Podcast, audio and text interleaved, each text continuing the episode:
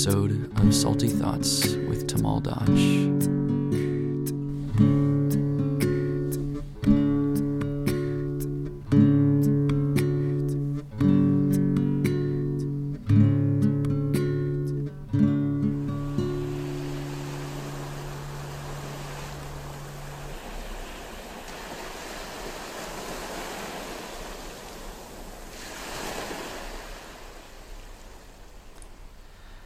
Masters is our guest today.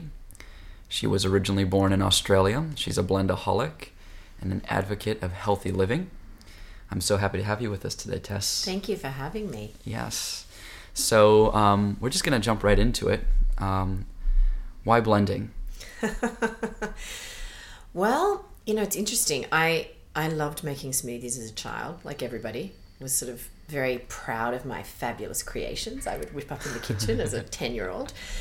And, you know, so I've been, you know, making smoothies and green smoothies and soups and my own salad dressings and lots of things for many, many years. But, and so I, I wasn't, I didn't really even think about the fact that I was using a blender a lot. So when I was a teenager, I was diagnosed with Epstein Barr virus. So, um, I was always very, very energetic, but I always wanted to take a nap about two o'clock. Mm. And um, so my parents took me to a naturopath and he suggested I give up gluten and dairy and put me on apple cider vinegar and, you know, fish and not very much meat. And I felt better almost overnight. So I'm not a celiac and I don't, I'm, I, am i am not lactose intolerant, but um, it, that was really the, the impetus into the revolution into the way that I ate. You know, my, my first experience um, with the concept of food as medicine. So I became really intoxicated uh, with this concept, and so I became obsessed. Really, it became my obsession. you know, I was, I was. Um, on this self-imposed crusade to find the perfect test diet that was going to um, you know bring me to optimal health and happiness. So you know i was a raw foodist. I did veganism. I was a vegetarian. I was macrobiotic for 10 years. I did chinese yin and yang principles ayurvedic philosophy. I did body ecology anti-candida. I did alkalinity principles. Um, i was paleo before it was paleo you know. Right. i literally tried everything on the planet and i was one of those annoying people that finds the answer every six months and tries to recruit everybody that that they know. Until finally, my dad sat me down and said, Are you having any fun? Because we're not having fun watching you eat, watching you order, and food should be fun, right? So that was such a sort of to be cliche, sort of light bulb moment for me. And the minute that I embraced the concept of bio individuality, that one blanket diet won't work for every human being on the planet because we're so different. We have different blood groups, different genealogy, different stress levels, different activity levels, um, different emotional states and so forth, um, my entire world opened up. So my, once I sort of uh, really embrace this idea of flexibility rather than rigidity and following sort of a dogmatic approach to eating and that things can can be very fluid and can change and move um, uh, it was it was just revelatory for me so when um, you know, I, I, make my living as an actor and a voiceover artist, and you know, I was sort of touring all over the world with shows and everything, and you know, food was this incredible passion of mine. So I would always cook for people and make things, and I would get all these emails from friends. What was that thing that you made? It was so delicious, or whatever. You know, what was that thing you told me? You know, about liquid chlorophyll or whatever. So when I um, moved to Springfield, Missouri, I was um, you know, I wasn't, my life was very different. So I thought, what, you know, besides doing volunteer work and some of the things I was doing, what, what could I do that was going to really fulfill me? And, and, um, I, I had this dream of, of, of hosting this show that would celebrate others and, and talk to people that were doing amazing things in the health space with food. And so my husband at the time said to me, why don't you start a blog? Right. Um, excuse me, you could you know gain a following build a platform spread your message and you know utilize that and leverage that to do these other things that you want to do. So you know at the time this was you know seven years ago or something and blogs were were big but not as big as they are now yeah, and not certainly huge. not as powerful and prolific as they are now. So i thought ooh blog really he said, Yeah, you know, every major journalist or whatever. So it ended up being a really wonderful, brilliant suggestion. So I'm really um, highly strategic with everything that I do. I really plan things out. I kind of, I'm spontaneous, but I, I, I do like to sort of know where I'm going. And, and I'm very um, a big believer in the what determines the how. So I started to research all of these um, websites and what was out there. And there were amazing websites. I mean, there are some extraordinary, amazing resources out there. So I thought, okay, how can I add my voice to this space and do something that's unique and different? And I was sitting there with my green smoothie, looking at my my blender, and I thought, oh, this is sort of something that's really integral to my life and and something I use every day, and is a really really amazing tool. So I sort of started researching that for about a year, and at the time, nobody was doing anything beyond smoothies and juices. Right.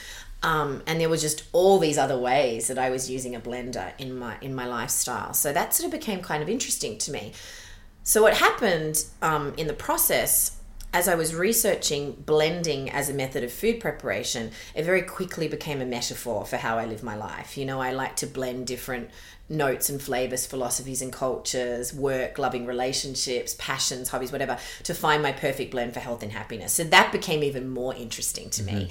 And then I started to think back about the bio individuality and and you know that that we don't have to just follow one way of moving through the world that we can blend different different ideas and all this sort of thing so um then I thought, okay, I've got something that's really going to fire me, that's going to really interest me, and a message that I think is worth sharing. Has substance to it. Now. Exactly. So I decided, the Blender Girl, I'm just going to do that. And, you know, for better or worse, five years into it, at the age of 42 maybe wasn't the best choice but hey i'm kind of you know there with it now. So um, i thought okay um, so i'm going to share all of these amazing recipes. I'm going to share this philosophy. I'm going to ask people what's your perfect blend? That's going to be my my question my my my statement to the world what i want to what i want to engage people with. And it just very quickly struck a chord with people. And so i just started getting hundreds of emails. You know, a few emails a week turned into 10 emails a week, turned into 20, turned into 50, turned into 100, and now it's thousands. And um, people really responded to this this philosophy of food and living that wasn't preachy or dogmatic. It wasn't here's this one way, and if you don't get it, then you're less than, or you're just not up with the program or whatever. Um, and it's just been this really, really amazing amazing journey. So and and and this concept of of blending and and it continues to evolve even within me and and and I continue to share that. So it's it's sort of in a way even becoming more interesting to me. So yeah it's it's um it's it's it's, it's passion. That's awesome. Um, I like that you're saying that you know you feel like everyone needs their own specific unique blend. I always tell people um, that when it comes to health and wellness that yes there are foundational things that are like a blueprint for people like there's a blueprint like everyone can benefit from eating a lot of whole foods plant-based diet and everything like that but the combinations of those things will be a little different depending on if you look even at Ayurvedic medicine, your mm-hmm. dosha and a mixed dosha, mm-hmm. like Vata Pitta, I'm Vata, Vata Pitta Kapha, all these yeah. different things. So some people shouldn't eat spicy food, some yeah. people should eat spicy food. It's like you're finding your own unique blend for your individual. Absolutely, you know, and, and I and I say that in my book and, and on my site, you know, and, and when I speak at things, it, it is about finding that unique blend. And so for me, um, even though you know I, I I talked about how I followed all of these diets, yeah, I felt great on all of them. I just didn't feel as great as I knew that I could. And every single one of them had something amazing to offer.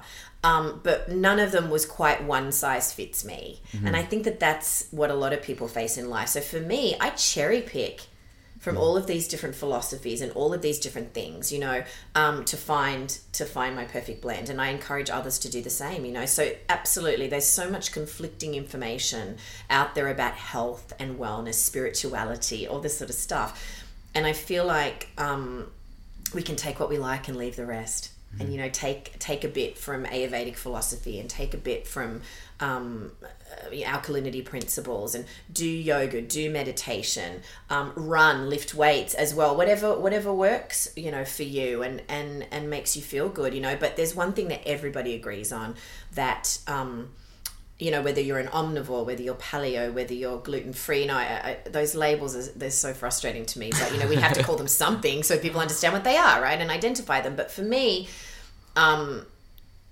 one thing that everybody agrees on is that vegetables are a boon to health. So for me, you know, my message isn't necessarily to convert everybody in the world to being plant based. Like, yes, I believe that that's a sustainable way to move through the world and feed the planet, but it's not going to be the best diet for everybody. There are some people that need a little bit of meat and need a little bit of these things. And I understand that. For me, I'm a blood type A, so I thrive on a vegan diet. But for me, it's more the message for me is just eat more fruits and vegetables. And how do we get those things into our lifestyle in the most fun, easy way possible? And I feel like the blender is our greatest friend in that crusade, you mm-hmm. know? So it just makes it very, very easy to do that. Yeah, I always find it interesting. It's kind of even a provocative talk we're about to we're entering into with this idea of uh, food and because um, food is such a sensitive topic for a lot of people because there's a lot of emotional and psychological attachment to it as well. But I find it even interesting, like you're saying, there's so much information out there. You always find it interesting when you find people like T. Colin Campbell, where he goes Mm-hmm. into a place where people are varying blood types, but they all benefit from a plant based diet. So there's like all these wild things that people look at. Um, did you always see yourself as um, being in the health and wellness in, industry or becoming somewhat of a health authority? Did that just spawn through the Blender Girl, or was it something that you've always, since you were a child and when you were diagnosed with health ailments, did you always think that you were going to do something with body and the mind and No, I, I thought it would be more of a personal journey that Yeah. I would share um, with family, friends, and conversation. on an individual breaking level? bread, you know, with with people in my tribe. I didn't know that my tribe was going to expand, you know, Hmm. um, to so many people in the world, which is so lovely and feeds me every day, you know. But no, I mean, I was, um, you know, as I said, working with working as an actor, telling stories, you know. But um, we're all storytellers, you know. I'm just telling um, telling my story in a different way now, backing into it from a different place. So I think that, um, you know, for me, food is one of the great pleasures of life. You Yeah. know, I mean, and where where where we're doing everything, we're celebrating things. There's always food there. You Yeah. know, so it's such a huge part. Um, you know, we get to make a statement, and we get like for me, um, besides setting an intention um, being generous and kind and celebrating others, I feel like food is the greatest act of self love. It's it's it makes a statement. I'm going to nourish my body, treat it as the temple that it is, and make a statement and, a commitment to myself that I'm going to show up and be the best version of myself that I can for me and the people that I love. Mm-hmm. And so, you know, to me, eating well is, at, you know, besides what you think and how, you know, the energy that you put out into the world, I feel like it, it, to me, it's the cornerstone of, of, um, of, of, of the statement that you make in the world to yourself and others. So it's just so incredibly important. Um, and and I am thrilled to be to be in the, the wellness space because it's just filled with so many incredible people. Um, but no, to me, I, I just I, I always wanted to be an actor, and I still am. You know, Yeah. um, I just have this other incredible thing in my life that really actually feeds my work. You know, because it's so funny when when you're being an actor can be a very disempowering thing if you set your intention that that your entire life is at the mercy of others. You know.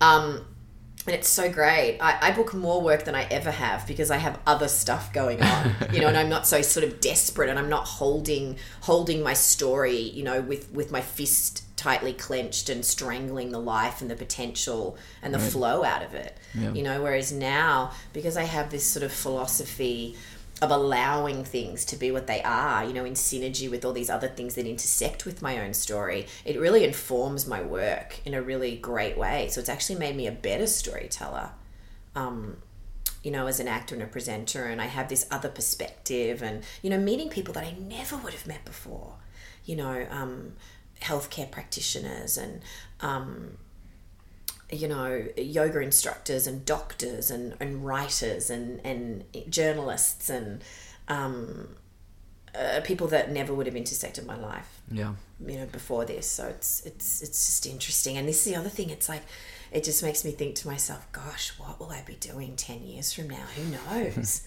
you know it's like there's just endless possibilities. So it's really made me realize one one great thing about um, creating the blender girl brand is it really unlocked this part of my personality that i didn't know existed. You know i didn't know that i was an impresario. I didn't know that i was a business strategist. I didn't know um, that i had the potential to be as strategic as i have been. So to speak at events about this now and teach other people to do what I have done is, is really lovely, you know, because I really have that philosophy when you have give, when you learn, teach, you know, that sort of thing. So, um, yeah, I just I just wonder where where this story will take me next. Yeah, I think it's just um, interesting how you know life is just constantly a roller coaster of changes and fluctuations, and it's interesting that you're saying that yes, you have the Blender Girl, which is like this big brand. It's this um, kind of force that's out there, and then at the same time you haven't left your other passions of being an artist, an actress, um, a voiceover artist, and it's it's part of your blend. You know, you're blending these things together. I mean, I used to be in the music industry, and even though I teach yoga and I do teacher trainings and workshops, I still incorporate music into mm-hmm. that because I don't want to leave it behind because it's a part of something that I've discovered through my journey in life. It's part of my blend. Yeah. Um, I mean, I th- and the other thing is, you know, our ultimate brand in life is as a human being.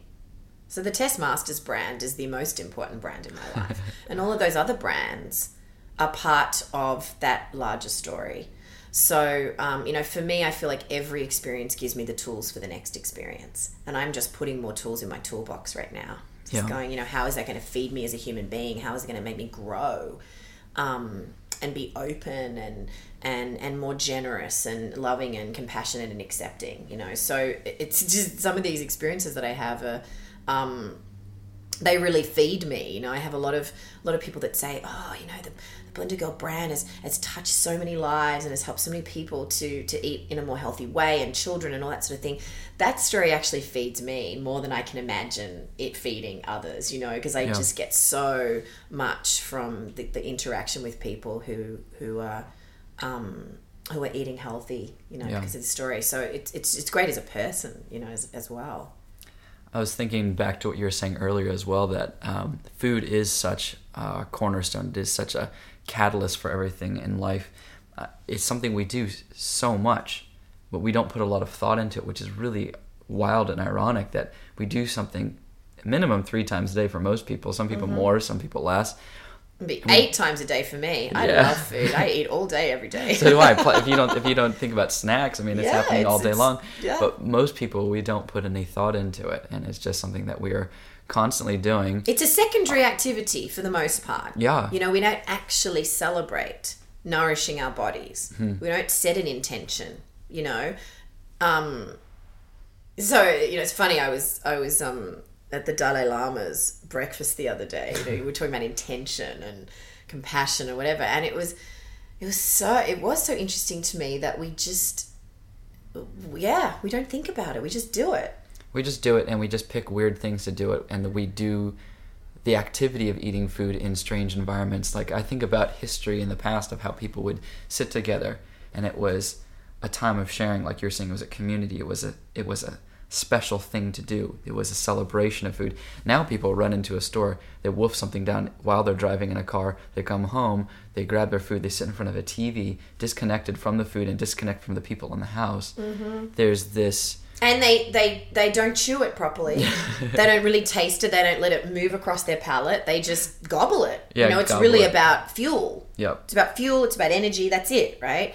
Um, because the tummy's grumbling, you're, you're hungry, you can't think straight, whatever. But yeah, it is about, um, you know, I think coming back to that idea of um, food as communion, communion with yourself and communion with others. Um, so, you know, in my family, um, we were not allowed to have the television on when we ate.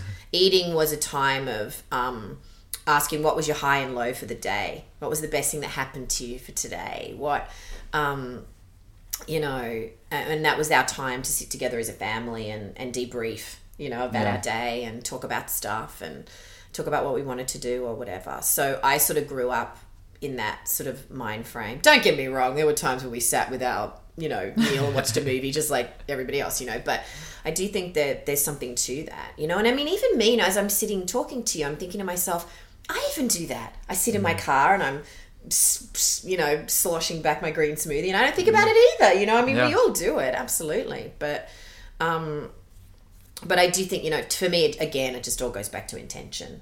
Yeah. You know, always. Absolutely, and you know, I, I like your um, I like your honesty because you know the thing about um, a lot of information out there feels very um, judgmental, and it's very hard to reach people if it's judgmental. So, like big dietary changes and things that people need to embrace, it usually doesn't stem from when people are um, beating you down with vegetables or whatever it is because people are very emotionally and psychologically attached to food as well. And i just like your candidness about oh yeah sometimes i still sit in my car and i drink my smoothie. Oh, i do this. you're like I am in process. I am a work in process. I mean, absolutely. So, I mean, you know, for me, it is about gently, gently, gently showing people, you know, with one recipe. Mm. Here's a green smoothie that can taste delicious. So maybe it will make somebody try another green smoothie. Yeah. Or, um, you know, here's an amazing salad that, you know, tastes really meaty, that, Yeah. you know, and, and fulfilling and delicious. Um, so for me, really, my way of of of bringing people into the fold, so to speak, and showing them that they can eat some really delicious food is one recipe at a time, Yep. one thought at a time. You know, um, and judgment is such an interesting thing, isn't it? I feel like, I mean, judgment comes from fear. You know, so I mean, it um, to me, there's only two ways of moving through the world. It's either ju- it's either fear or love. And so again, I go back to that thing of self love. And which you know, it's so funny, you know, since narcissism has become such a huge thing, in you know Western, you know, capitalist culture, um, self love is often perceived as a negative thing, you know, as a selfish thing. But I actually love the word selfish in its pure form, the actual definition, you know.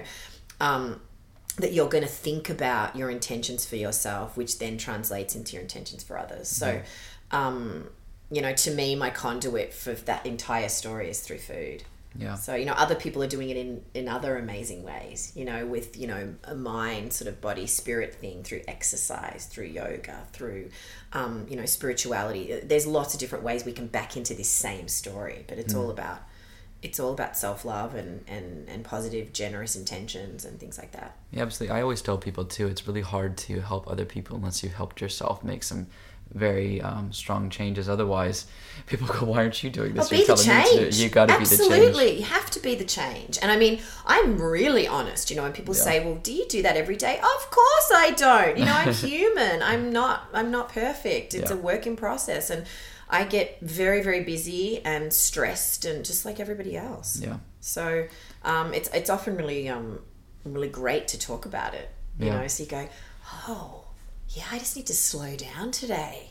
Know, I'll probably I'll, I'll drive off from this conversation today, setting a different intention. You know, perhaps because I I've just been very busy. I have a lot a lot of other things going on today, and just go, mm, I'm actually going to take half an hour. I'm going to sit down and eat my salad and just enjoy it. yeah, And it's the world's not going to implode. absolutely. Um, why is blending so important? Gosh, I mean, for so many reasons, in my opinion. I mean, unless you have the schedule of a panda, no one can chew as many vegetables all day, every day, you know? So I feel like, um, just on a very practical, obvious level, I, I feel like it's a very easy way to get your daily dose of fruits and vegetables.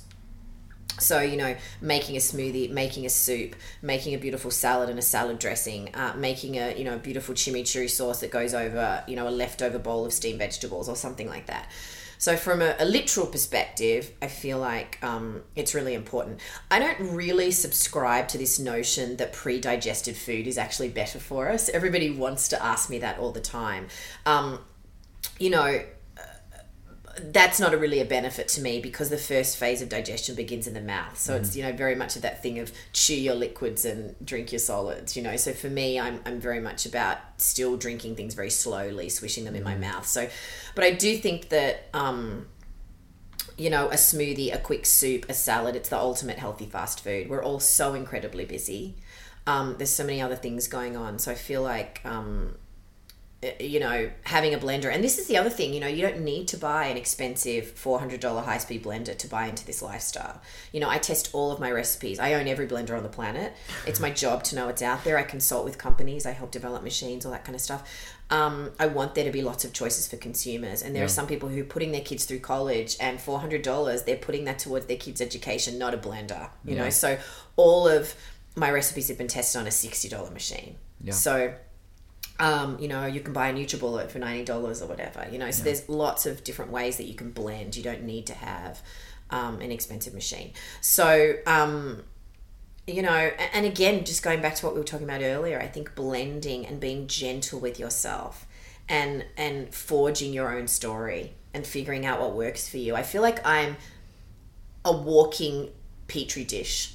I'm just constantly experimenting on myself all the time. You know, as I get older, as my needs change, as I'm traveling or um, whatever, what I need to feel at my best changes slightly. You know, so I'm a um, I eat a I do eat a high raw diet. I'm not 100% raw.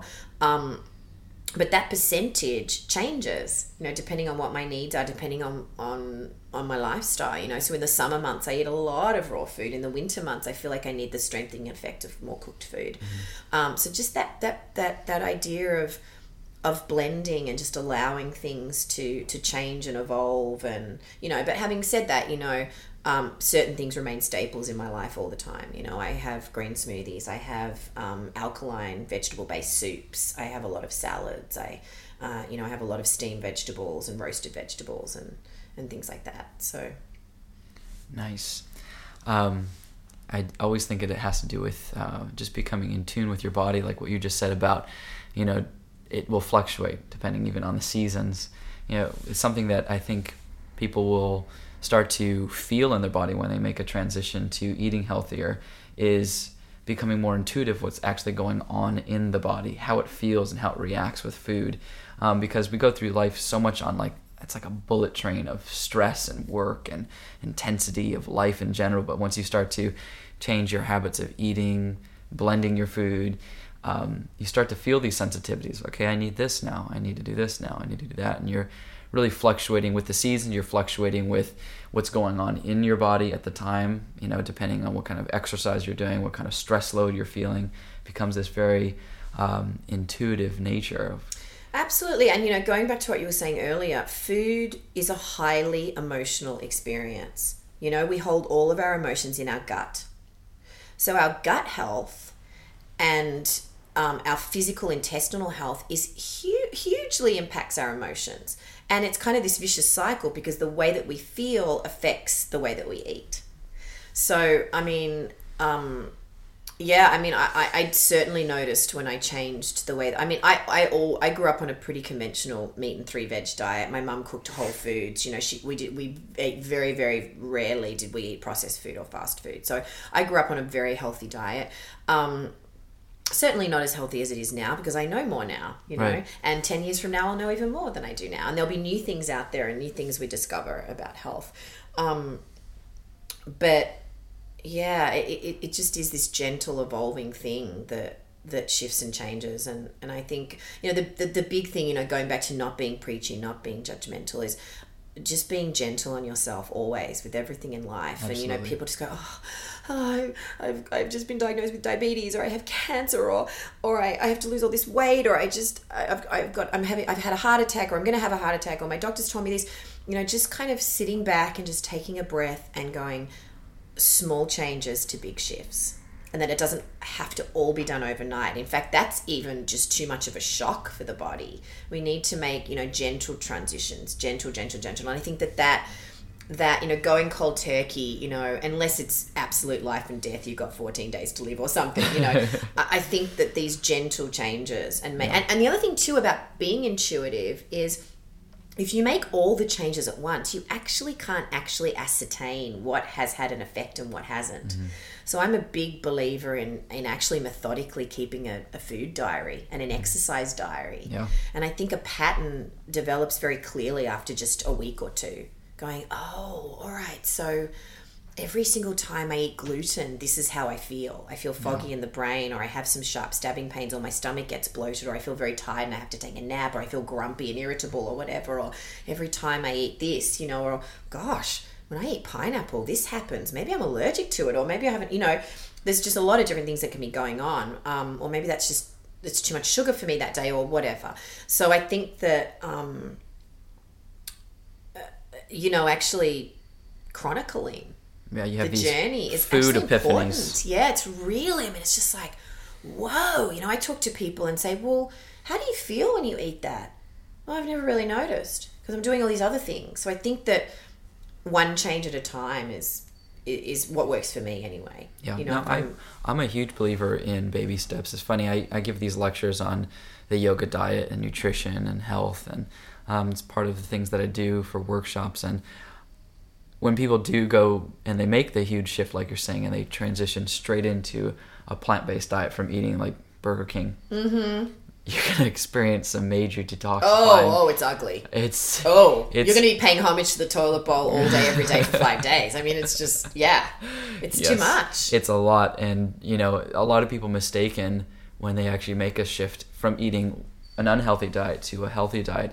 That oh my god, the healthy diet isn't good for me because of the detoxifying Yeah. reaction. There's like these two month period where you feel just lousy. Absolutely. You just it's feel like- everything coming out. Yeah. I get those emails every single day. Why did why do I feel so Why? crappy I eating feel terrible. I feel worse than I did when I was eating blah blah blah. I mean, it's so common, and and likewise, it, it's it's sort of common in the other direction too. When you start to feel amazing. Yeah. Oh well, okay, I can do this and this and this and this, and you slowly sort of creep back, you know, um, into the cesspool, so to speak. Yeah. But I mean, it's it's yeah. I mean, the other thing too is, I mean, everything in moderation. Yeah. It's such a cliche, but it's so true. I mean, I don't think that for me, an extreme approach to anything um, never feels joyful for me. You know, it never feels accepting. It doesn't. Th- there's no room. There's no room. There's no air in the story for me.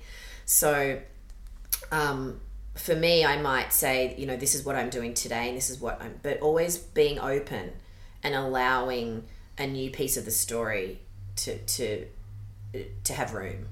So I think that um, again, I'm just going to go back to that that fluidity and and and um, and and that changing, allowing things to change and evolve. You know, because we're always growing. We're growing every day. I'm a different person today than I was yesterday. I'm going to be a different person next week. Not you know completely different, but you know, Absolutely. I'm going to have had some more experiences that layer that layer my story. I was having a conversation with um, some yoga students last night, just talking about how life is just continual change.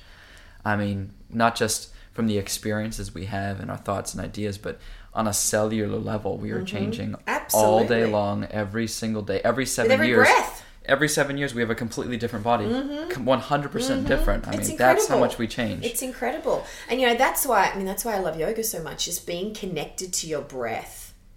It feels just like an open conduit to all your emotions, allowing things to come in and flow out.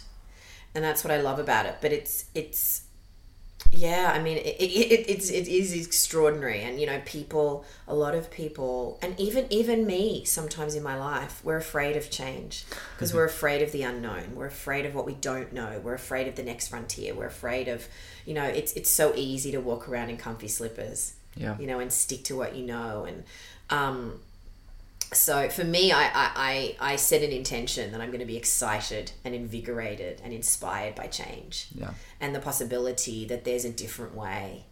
Yeah, and um, and even even just grabbing a tiny bit of that different way and incorporating it incorporating it into into my story is exciting to me. You know i love to try new things. I love to go gosh. And i mean even for me i love spirited debate. I love to talk with people who have an absolute or seemingly opposing viewpoint to me because you can always learn you know you always learn something from that so to me i find that exciting I do too. There's a lot of educated people out there, and a lot of really um, fascinating people with their passions and their ideas. Yeah. And um, um, that seems like the story of my life. Every time I'm in a uh, workshop or a teacher training where I'm giving a discussion, there's always debates and there's always exciting, stimulating conversations that spur up.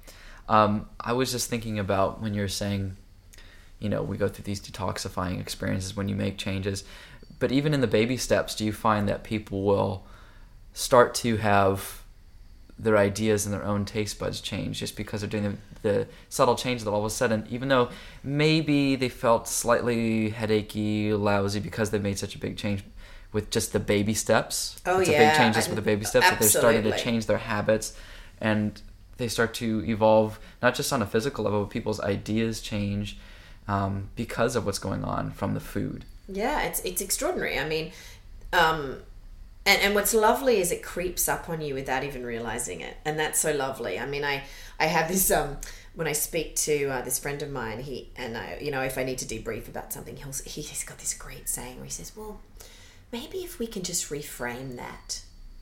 So I feel like it's the same thing with food. We're constantly reframing, reframing, reframing, you know, and backing in from a different perspective. And so it just happens very slowly. And what happens is you've experimented with taking your cards off that table or moving in a different direction without even realizing it. And so that happens all the time where people will write to me and say, Gosh, I cannot believe how quickly my taste buds changed when I re- you know went off refined sugar and i even went off any kind of sweeteners whatsoever. Um, after a week those things just tasted sickly to me. You know i just didn't even want them anymore. I it's really really incredible how quickly it happens you know and that we really can reset our body. I mean you know some people say five days most people say 10 you know it's actually that quickly we Yeah. can do it. And you know realistically for a lot of people it's probably several months you know.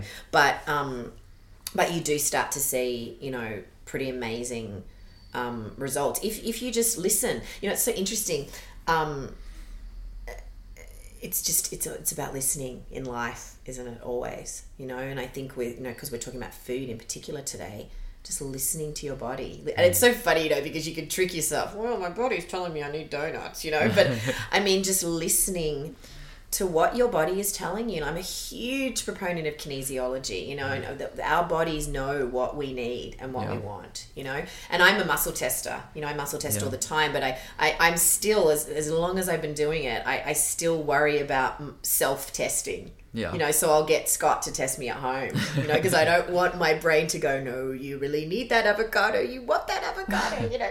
So anyway, it's funny, but um, I think that's so funny when you're saying that um, people will think I really want donuts. One of my one of my really good friends argued with me extensively. She and she she'll laugh about this. Um, she's like, no, when I wake up in the morning, she's like, I love to have a black coffee with five sugars in it. I like to have a bunch of power bars. And she kept going down this list of all these different highly sugary things. I'm like, I do believe your body does tell you what it wants, but I also do believe in something called candida that has taken over your body and makes you think you want this. They're telling what they want, not what you actually want. Listen, and it's good that you bring up candida because candida and parasites and viruses and yeast and fungus, they all love to live together and they take over your body. They do. They really do. And it's interesting you bring up candida, you know, because I suffered from chronic candida and that's why I went on body ecology stage one, totally changed my life. It was the only thing that worked. And, you know, eating a lot of probiotic rich foods and fermented foods and cultured foods was huge for me. And I still do that with every meal today. And it's been life changing for me. But I think candida is the most underdiagnosed thing in the world. And for those of you who are unfamiliar with candida, it's basically these bacteria yeast that form and live off of sugars and An acid, An is sugar, acid. and it takes over your life, and you can die from it. And nobody talks about it because what happens is it manifests itself and presents other kinds of disease symptoms. So people die from that disease, but it actually starts with candida. So we all have good bacteria and bad bacteria in our body, and they're constantly warring for dominance. And that's probably one of the reasons I feel like you were saying, you know, a common theme that everybody agrees on is that vegetables are good for you. You know, raw vegetables and raw fruits and vegetables are highly alkaline and they change your pH. And, you know, if you have a very acidic body, it leaves a breeding ground, ground for, you know, candida, parasites, and all the lovely things that Tess was just sharing. they just take over. It's a happy party going on in your in your body. You're the host.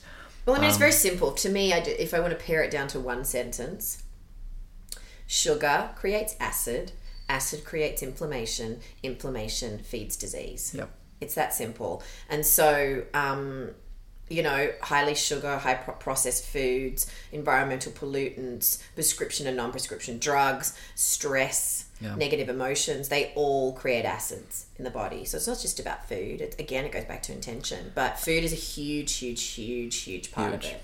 And, and lack of exercise and all that sort of stuff. Absolutely. So, um, yeah, it's, it's, it's a real it's a real problem. You know, we all just have so much inflammation in the body, and so um, you know, for me, it's just you know, so many people and so many diseases. It's about high levels of inflammation. Well, all diseases really, but candida is such a huge part of that. So I'm so happy that you brought it up because. Um, you know, I would get hun- literally hundreds of emails a week, and I just put everybody. I send everybody to the body ecology book Yeah. because it's it's not any one specific diet per se. You can be on it as a meat eater, you can be on it as a vegan, you can be on it as paleo. You can you know you can do all you know those things, but those cultured foods and the lack of sugar and it's just incredible. And the amount of people that have written back saying that changed my life, being on that changed my life. You know, and I think that food absolutely.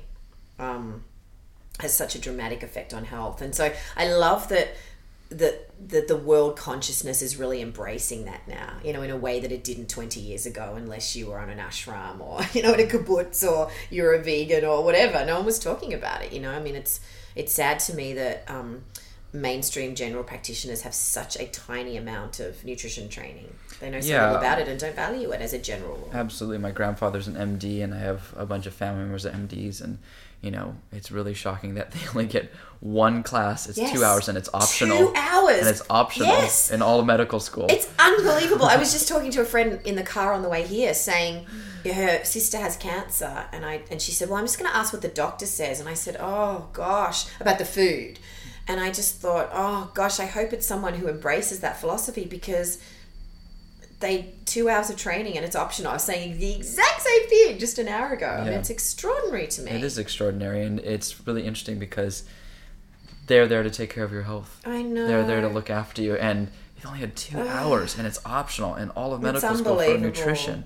Yeah, I mean that's why I love you know these functional doctors who are bridging the gap between conventional medicine and so-called alternative medicine, and that we're we're bringing it under this umbrella of functional medicine. So you know I love that that trend is we're seeing that across the country and around the world right now. That's exciting to me. I find it exciting that also, and you know, in a lot of other cultures, doctors are paid more if they have to see their patients less because you're doing a good Wow. job. And then in other cultures, a lot of Western cultures, you're paid more if you see your patient more. Yeah, well, I mean that that's that's a whole other conversation, is. isn't it? About the corruption of the medical industry Yeah. here and pharmaceutical lobbyists and things like that. I mean, it's you know they're they're they're kind of paid to push pills. Yeah, and that you know it comes down to uh, I always tell people to get empowered. You know, it's the same thing that you were saying of how do I take care of my body? It's that idea that you were saying, oh, you know, you have to have some self love here, and self love also comes down to taking initiative to become educated, uh, reading your book and other books that are out there, and becoming educated on the topics of health and nutrition to take back your health because there is such misleading information in there that is not in necessarily your best interest. So, what is your best interest? And it's a journey. I mean, I'm on that journey. You're on that journey of discovering new information, new things that are going to help balance your your body out. Um, it's not just this intense physical journey, but I also tell people to go on a spiritual journey, read and meditate, reflect, exercise. You know, your body has this. You know, we all say it in Los Angeles, body, mind, and spirit, but it actually is true. You really need to have a body, mind, and spirit connection, and you need to get educated on all three topics, and then you can take back your health, and you can also your health of physical health and spiritual wealth, and on top of that, you'll be able to inspire other people to do the same because you'll be so passionate about it.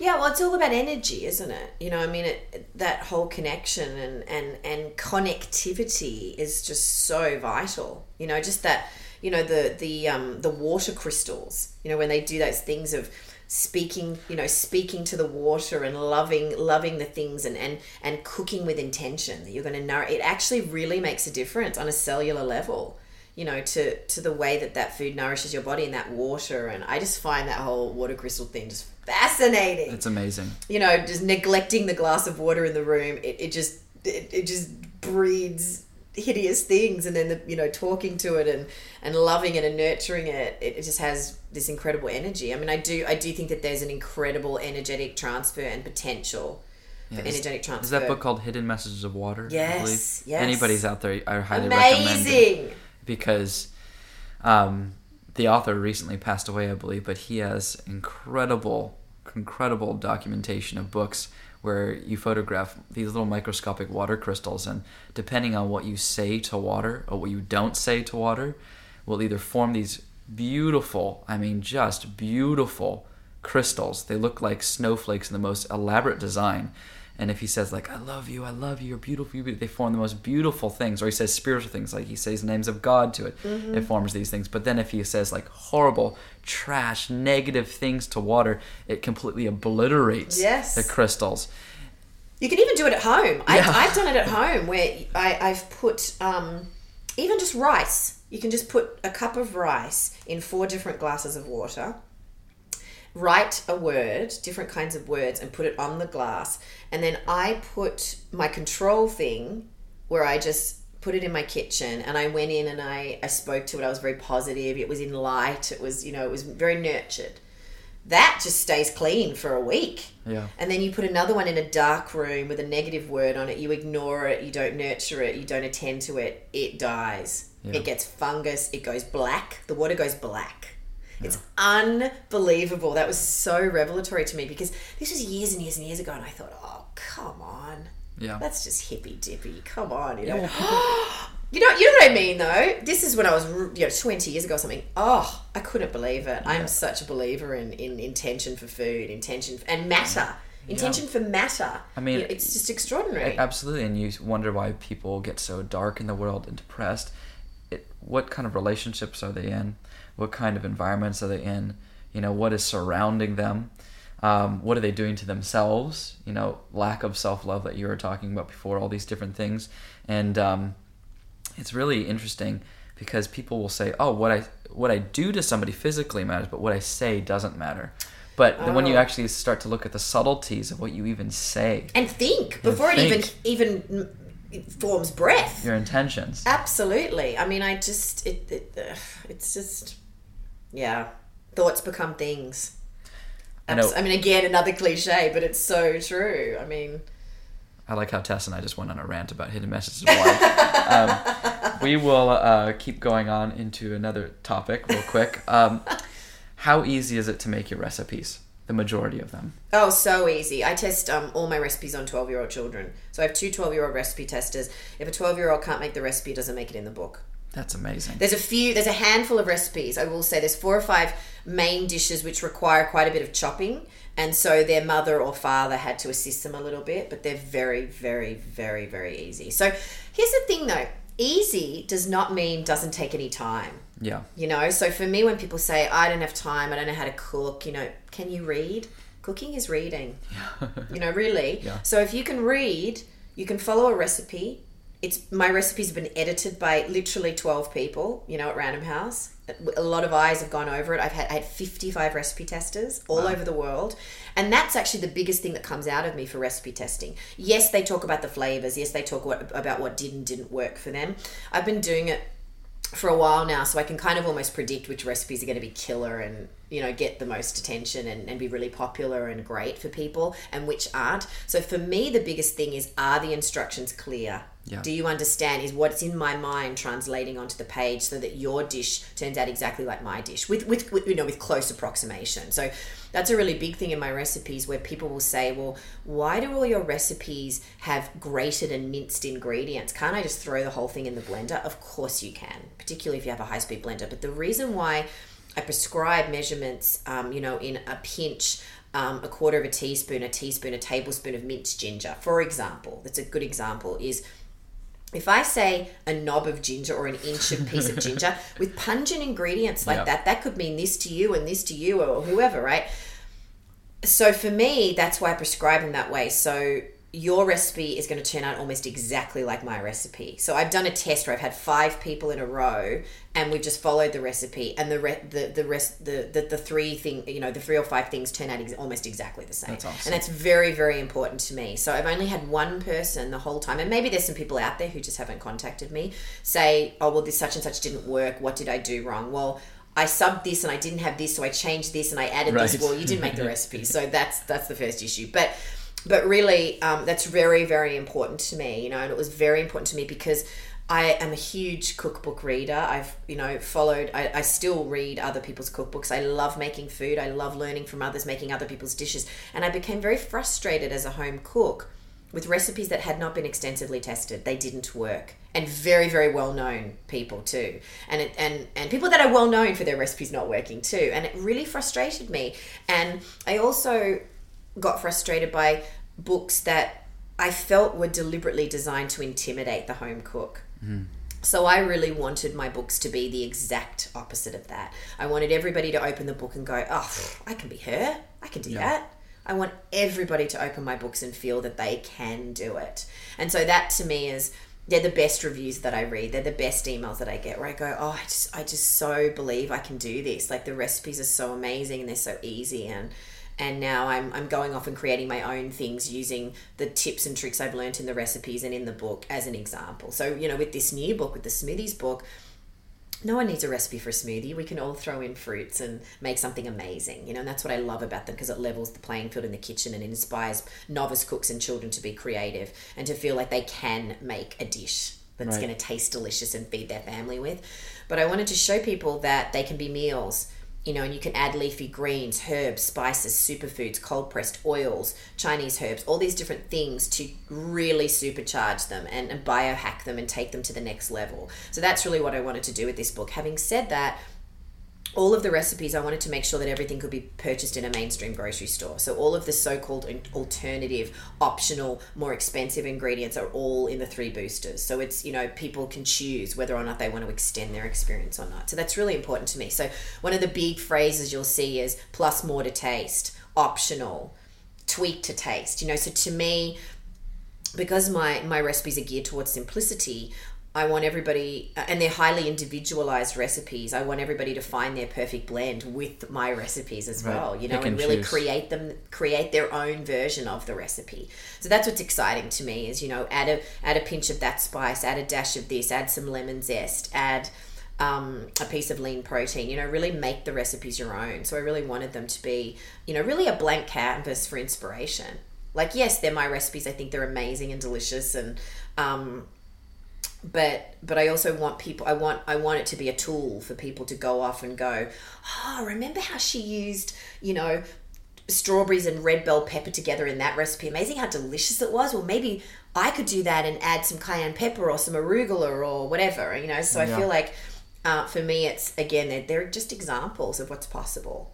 And just for have, to have people taste them and go oh okay i'm going to try that next time i make such and such. How much of your recipes are raw versus non-raw? Uh, a lot of them are raw, you Yeah. know, because I'm highly raw. So obviously with the smoothies, Yeah. most of them are completely 100% raw. And I think that maybe we could dive into it just for a moment, just because I find it fascinating, because I like to geek out on nutrition things. Um, to me, that's like a wild night. Sit down and read about nutrition. Um, the idea of raw food and enzymes and what enzymes do for the body. I mean, I don't think people talk about it enough and the importance of raw food. And I think every health fad out there would agree that raw fruits and vegetables are not a bad thing. Um, and raw fruits and vegetables, when food is uncooked, see, your body has enzymes in it, but we can deplete our enzymes. Enzymes, people ask me, what are they? And I always tell them, probably here's a very very very fundamental understanding that if you have a house you have you want to build a house. You have lumber you have cement you have nails you have tools but you don't have any construction workers to build the house. Enzymes are like the construction workers mm-hmm. for the body. Mm-hmm. And if you deplete your enzymes through eating continual cooked food because your body is not getting enzymes from outside sources and you're depleting through eating cooked food you're not eating any raw food you're losing your construction workers mm-hmm. Would you say anything extra on top of that I, I would agree with that 100%. I mean, enzymes are utterly vital for life. And live enzymes that we derive from raw foods are absolutely critical to healthy digestion. So we cannot digest food without enzymes. And so, um, you know, it, it, it helps our immunity, it helps our clarity, it helps our energy levels.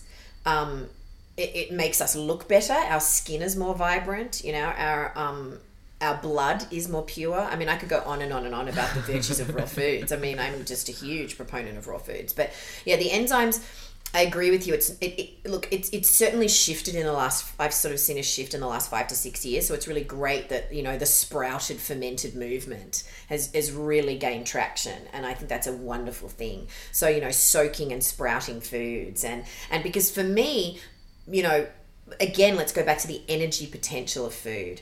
So putting live growing food this is why i love sprouted foods because they are actually not live foods. They're one step further. They're living foods. They are actually still growing and living and changing and multiplying.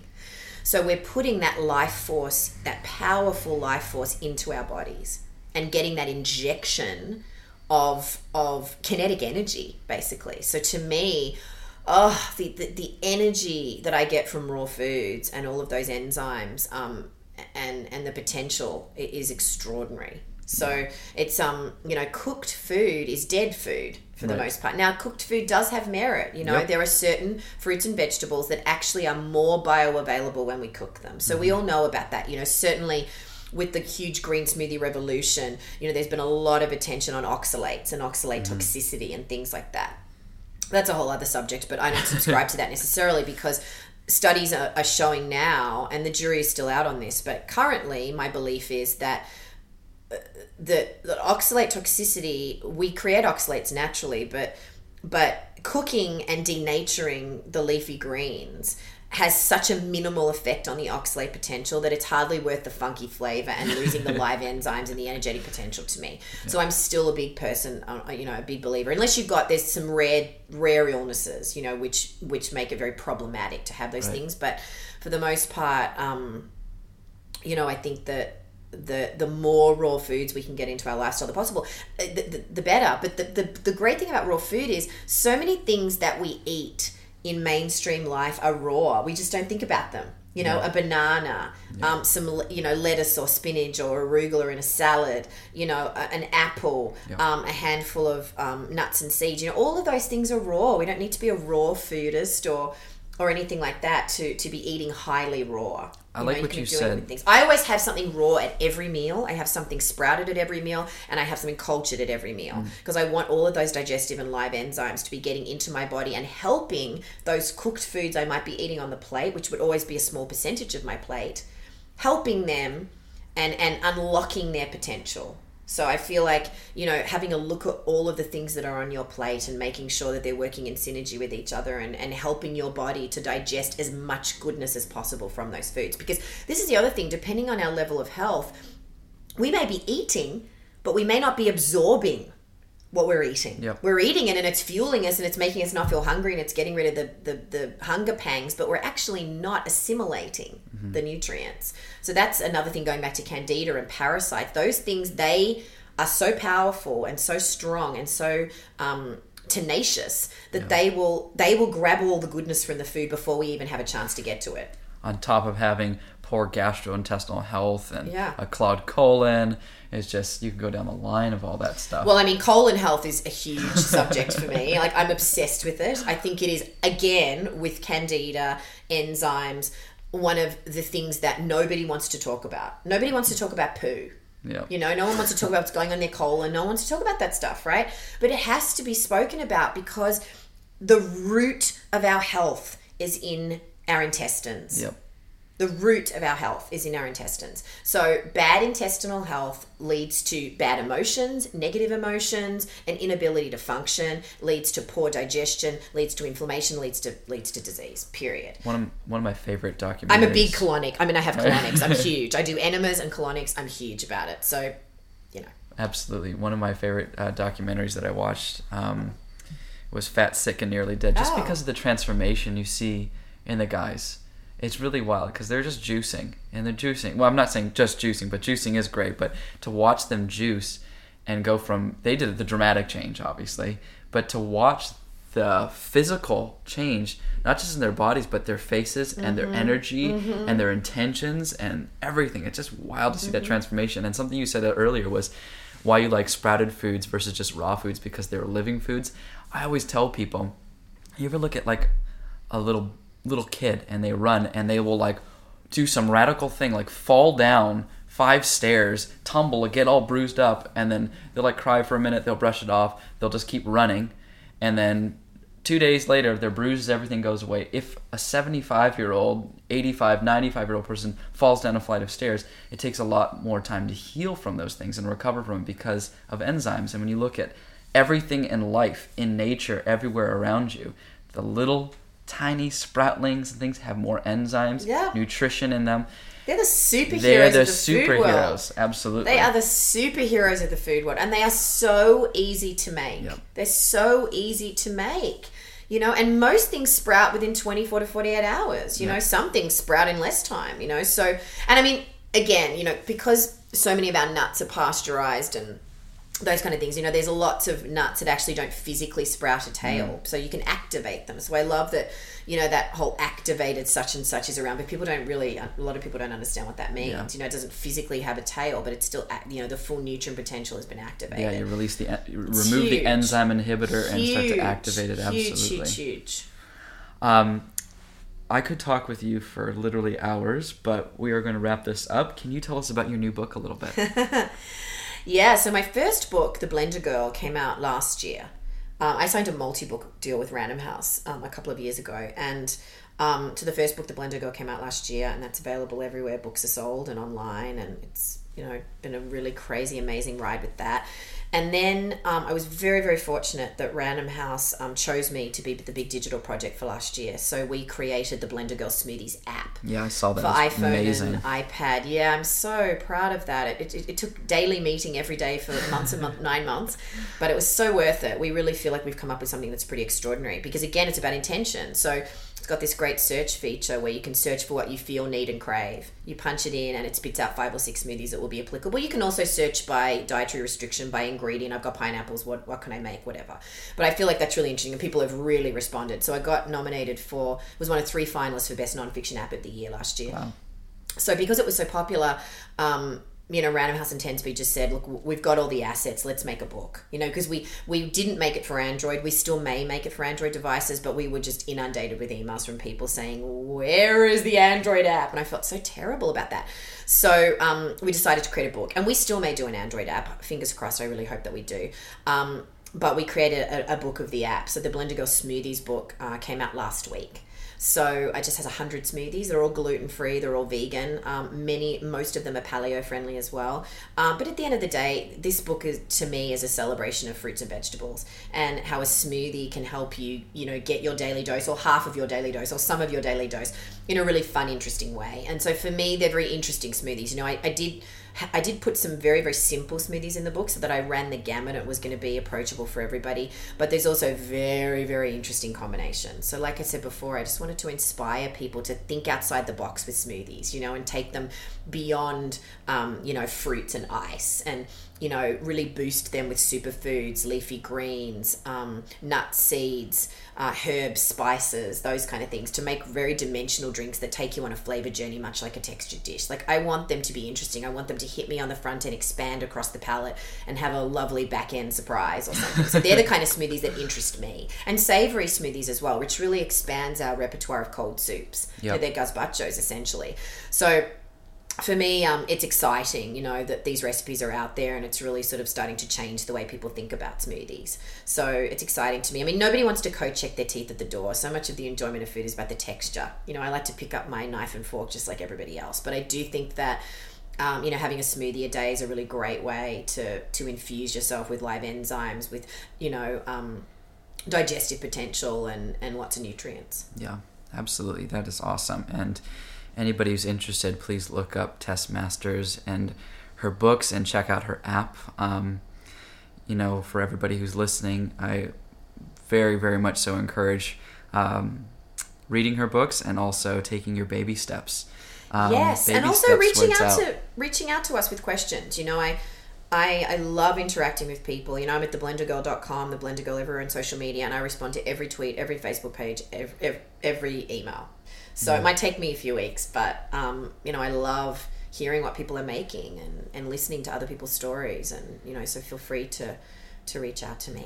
Absolutely. And um, we wish you guys the best of luck out there who's listening to this, and we hope you enjoyed our conversation. And hopefully, you can add some of these ideas to your life, like we were saying, taking those little baby strides and um, letting yourself kind of evolve into finding a better and more healthy version of your body. Yeah, and find your perfect blend and exactly. figure out what works for you.